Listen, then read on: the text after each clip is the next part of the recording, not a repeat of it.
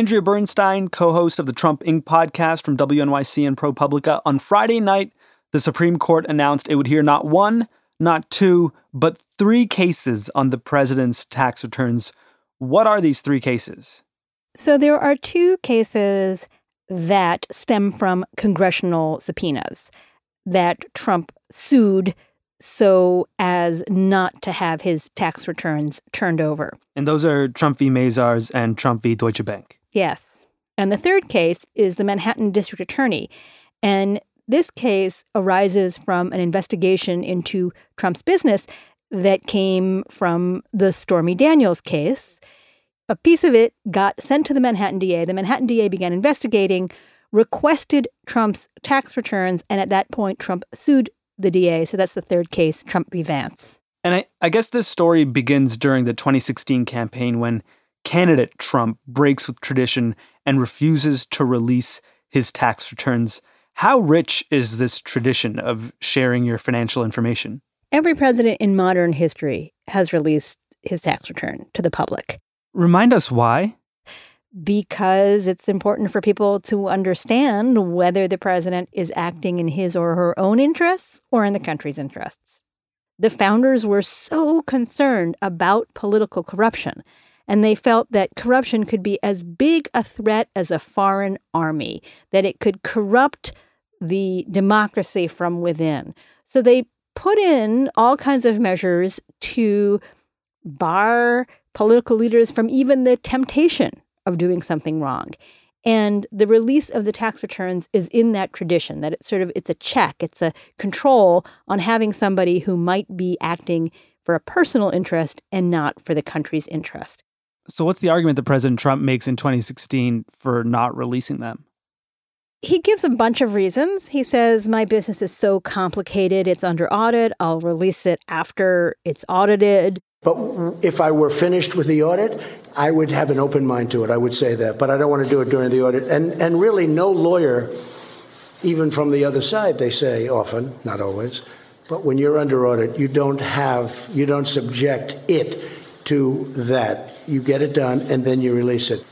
And just to be clear here, candidate Clinton releases her tax returns and candidate Trump does not during the race. Correct. Then, once he's elected president and hasn't released his tax returns, the argument is that, oh, well, the people voted for me, and so obviously they approve of my decision not to release my tax returns. So, as president, he's got a Republican House, a Republican controlled Senate. Does the taxes issue kind of just go away for two years? Well, it kind of does because there's no one to make him. We can now officially project that the Democrats will take control of the House. This is a very significant defeat for Mr. Trump, a historic accomplishment for the Democrats. Democrats getting subpoena power, the ability to investigate the president. And 2018 elections, Democrats take over in the House, and they make very clear that one of the things they want to do is oversight.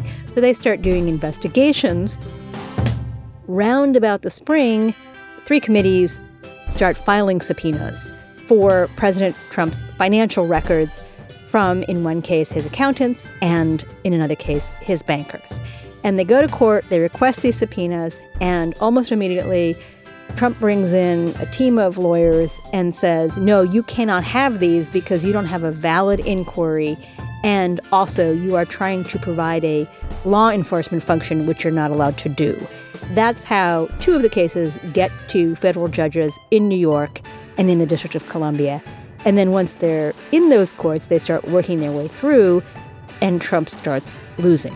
He loses at the federal court level, he loses at the circuit level, and that's how the case gets to the Supreme Court. Okay, well, let's go through each of these cases one by one. There are two that originate from congressional investigations. The first is Trump v. Mazars. What's the story there? So, in this case, the House is trying to get Trump's tax returns from his accountants. And the accountants seemed inclined to cooperate until the Trump family business intervened and said that couldn't happen that there were various problems, including what they argued was a separation of powers. and there was an argument in federal court, and Trump lost that case and lost it very quickly. And almost simultaneously, the same House lawyers and the same Trump lawyers were in a courtroom in New York arguing the Deutsche Bank case. Okay, and this is the second case the Supreme Court will hear. What's the situation in the Trump v. Deutsche Bank case? In this case, the House is looking at whether there was foreign influence in elections and whether there was some money laundering through banks and through business relationships that the Trumps might have had. So they're saying we need to see the records, and among the records it's seeking from Deutsche Bank are Trump's tax returns. Now, in the Deutsche Bank case, the judge said at the end of the oral arguments to the Trumps, You don't have a case. You are wrong. There is nothing that bars these records from being turned over. Hmm. At which point, the Trumps immediately appealed. So the decision in those two cases, those two congressional cases, they've really tracked each other. They've been very close. The rulings have been similar. First, there was a federal judge that said, no, you're wrong to the Trumps. Then the district court said, no, you're wrong. So he loses the Deutsche Bank case at the district level and at the circuit level, and he loses the Mazars case at the district level and the Second Circuit level. And each time he loses these cases, these are not namby pamby decisions. The judges are saying the president is not king. That was an actual line in a decision. Congressional inquiries are legitimate. So these are very strongly worded decisions. Okay, so two of these Supreme Court cases originated from the House, and they both tried to get the president's financial records in different ways, one going through the president's accountants and one going through his bank. What about the third case that originated with the Manhattan DA, Trump v. Vance? The third case is interesting because in the first two cases, Trump's lawyers argued Congress is violating its constitutionally authorized powers because it is trying to do what a prosecutor would do. The Vance case is so interesting because it's, in fact, a prosecutor, so they cannot be making that argument. So they are making a different argument. And the argument that they are making is that a president has absolute immunity from investigation, even, not even prosecution, just investigation, so long as he or she is a sitting president, which has enormous implications, which did come out in the arguments in the Second Circuit Court of Appeals when one of the judges asked Trump's lawyer, he said, What about the Fifth Avenue example? And what he's talking about is the president's comment that he could shoot somebody on Fifth Avenue and no one would complain. What's your view on, on the, the Fifth Avenue example?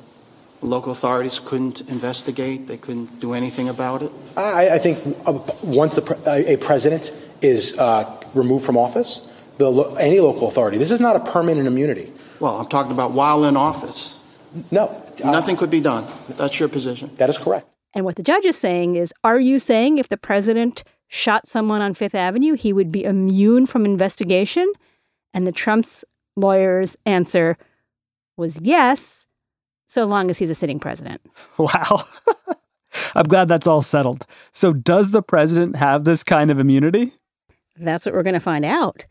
So, what's interesting about this case and what's a little confusing, because none of these decisions have been at all ambiguous and there is agreement. So there's agreement at the district level and there's agreement at the federal court level and they're very very strong. It's not necessarily the kind of thing that would go to the US Supreme Court because all of the judges, all of the judges who've looked at it, except for one dissenting judge in DC, have said the president does not have these kind of powers. Congress is allowed to do investigations. And one of the cases that has come up a lot is the Nixon case, in which Nixon was ordered to turn over his infamous tapes. And that case keeps being cited, as does the Bill Clinton case, in which he was also required to turn over records and uh, submit to questioning from Congress. Is that Clinton v. Jones? That is Clinton v. Jones. So when you go to these arguments, that's those are the cases they're talking to. And what they keep saying is this is settled. The Supreme Court has ruled. They've said that Congress has a legitimate ability to do investigations. And in the case of the Manhattan DA, they've said there is just no precedent for a federal court judge telling a local DA he cannot so much as conduct an investigation. Because the consequences of that, I mean, if you think it through, what it means is you can never prosecute a president for anything that he does while he's president. And in many cases, as the DA pointed out in his arguments, there are statutes of limitations, which means that, for example, if Trump were to be reelected and were to serve eight years, many of these cases, if not all of them, many of these alleged or possible crimes would no longer be prosecutable because they would have exceeded the statute of limitations. The federal courts are all on the same page here and the Supreme Court has already weighed in on these kinds of questions of presidential immunity with Nixon and Clinton, why is it taking up these three cases in March? So I don't think we're going to know until we hear the arguments. But obviously, they wouldn't take it if there wasn't significant debate on the court and there wasn't somebody who was thinking maybe Congress should not be allowed to do this. Maybe the DA should not be allowed to do this. And there may be five justices on the Supreme Court who think Congress should not have the powers to investigate the president.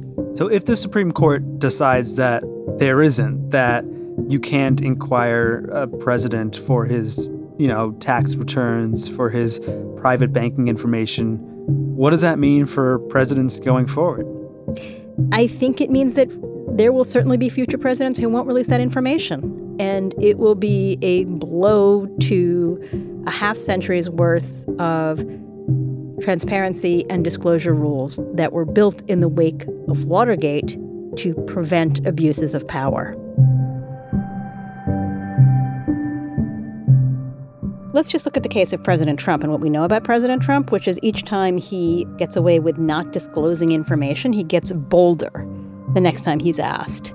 So all I can imagine is that it would be even worse in terms of transparency, getting information, getting disclosure. We also know he's a very transactional president. It's not outside the realm of possibility that there is something on those tax returns that would tell the American people a story about the interests acting on the president that they don't understand now. And how about if the, the Supreme Court rules with the lower courts in all three of these cases and they say, yes, Congress has a right to investigate. Yes, the Manhattan District Attorney has a right to investigate. Will the president release his tax returns? Will he be compelled by the law to do so at long last? I mean, if the Supreme Court rules he has to turn over his tax returns or that his suits have no validity and the parties, in this case, uh, Mazars and Deutsche Bank, have to turn over the tax returns, then they would have to be turned over. Now, that doesn't automatically mean they're publicly released, but I imagine they would become public at some point. Just, something about the way the president conducts himself makes me feel like he'd find a way to circumvent releasing his tax returns, even if the Supreme Court said he had to. Well, the Supreme Court is the final authority. So that's, you know, he's pushing it as far as he can. And he has, you know, so far pushed on an open door. He's getting his hearing. I mean, he ha- he's getting what he wants, even though there are rulings against him, even though he's losing in every court, he's managing to get stays and to delay any process of disclosure. I, am going to keep pressing this question, Andrea, because I just do not have faith that he would care that the Supreme Court ruled against him. Uh, do you think he could find a way to not release them and then be prosecuted for it once he was out of office, potentially, and then get pardoned for it eventually by a subsequent president? I don't know. There are still scenarios. the point of my question is there are still scenarios in which he could not release them, right? You know, I suppose so, but we certainly have not hit such a point. Let's just let's just take let's just take a wager right now, Andrea Bernstein. What do you say? We live in strange times, so there are many things that I think could never happen. I didn't think a a lawyer for the president would stand up in a court and say the president could shoot somebody at Fifth, on Fifth Avenue and not be investigated for it, so long as he's a sitting president. So that, but that happened. However, I have no framework for understanding a Supreme Court decision that is not followed. So, we might have to use this word that we use all the time when we talk about Donald Trump on our podcast, which is unprecedented. Well, we're so far beyond precedent here.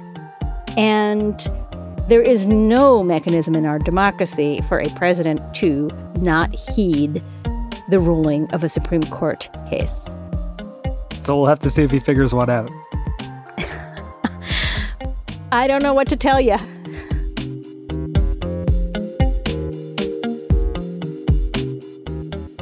Andrea Bernstein is one of the hosts of the Trump Inc. podcast.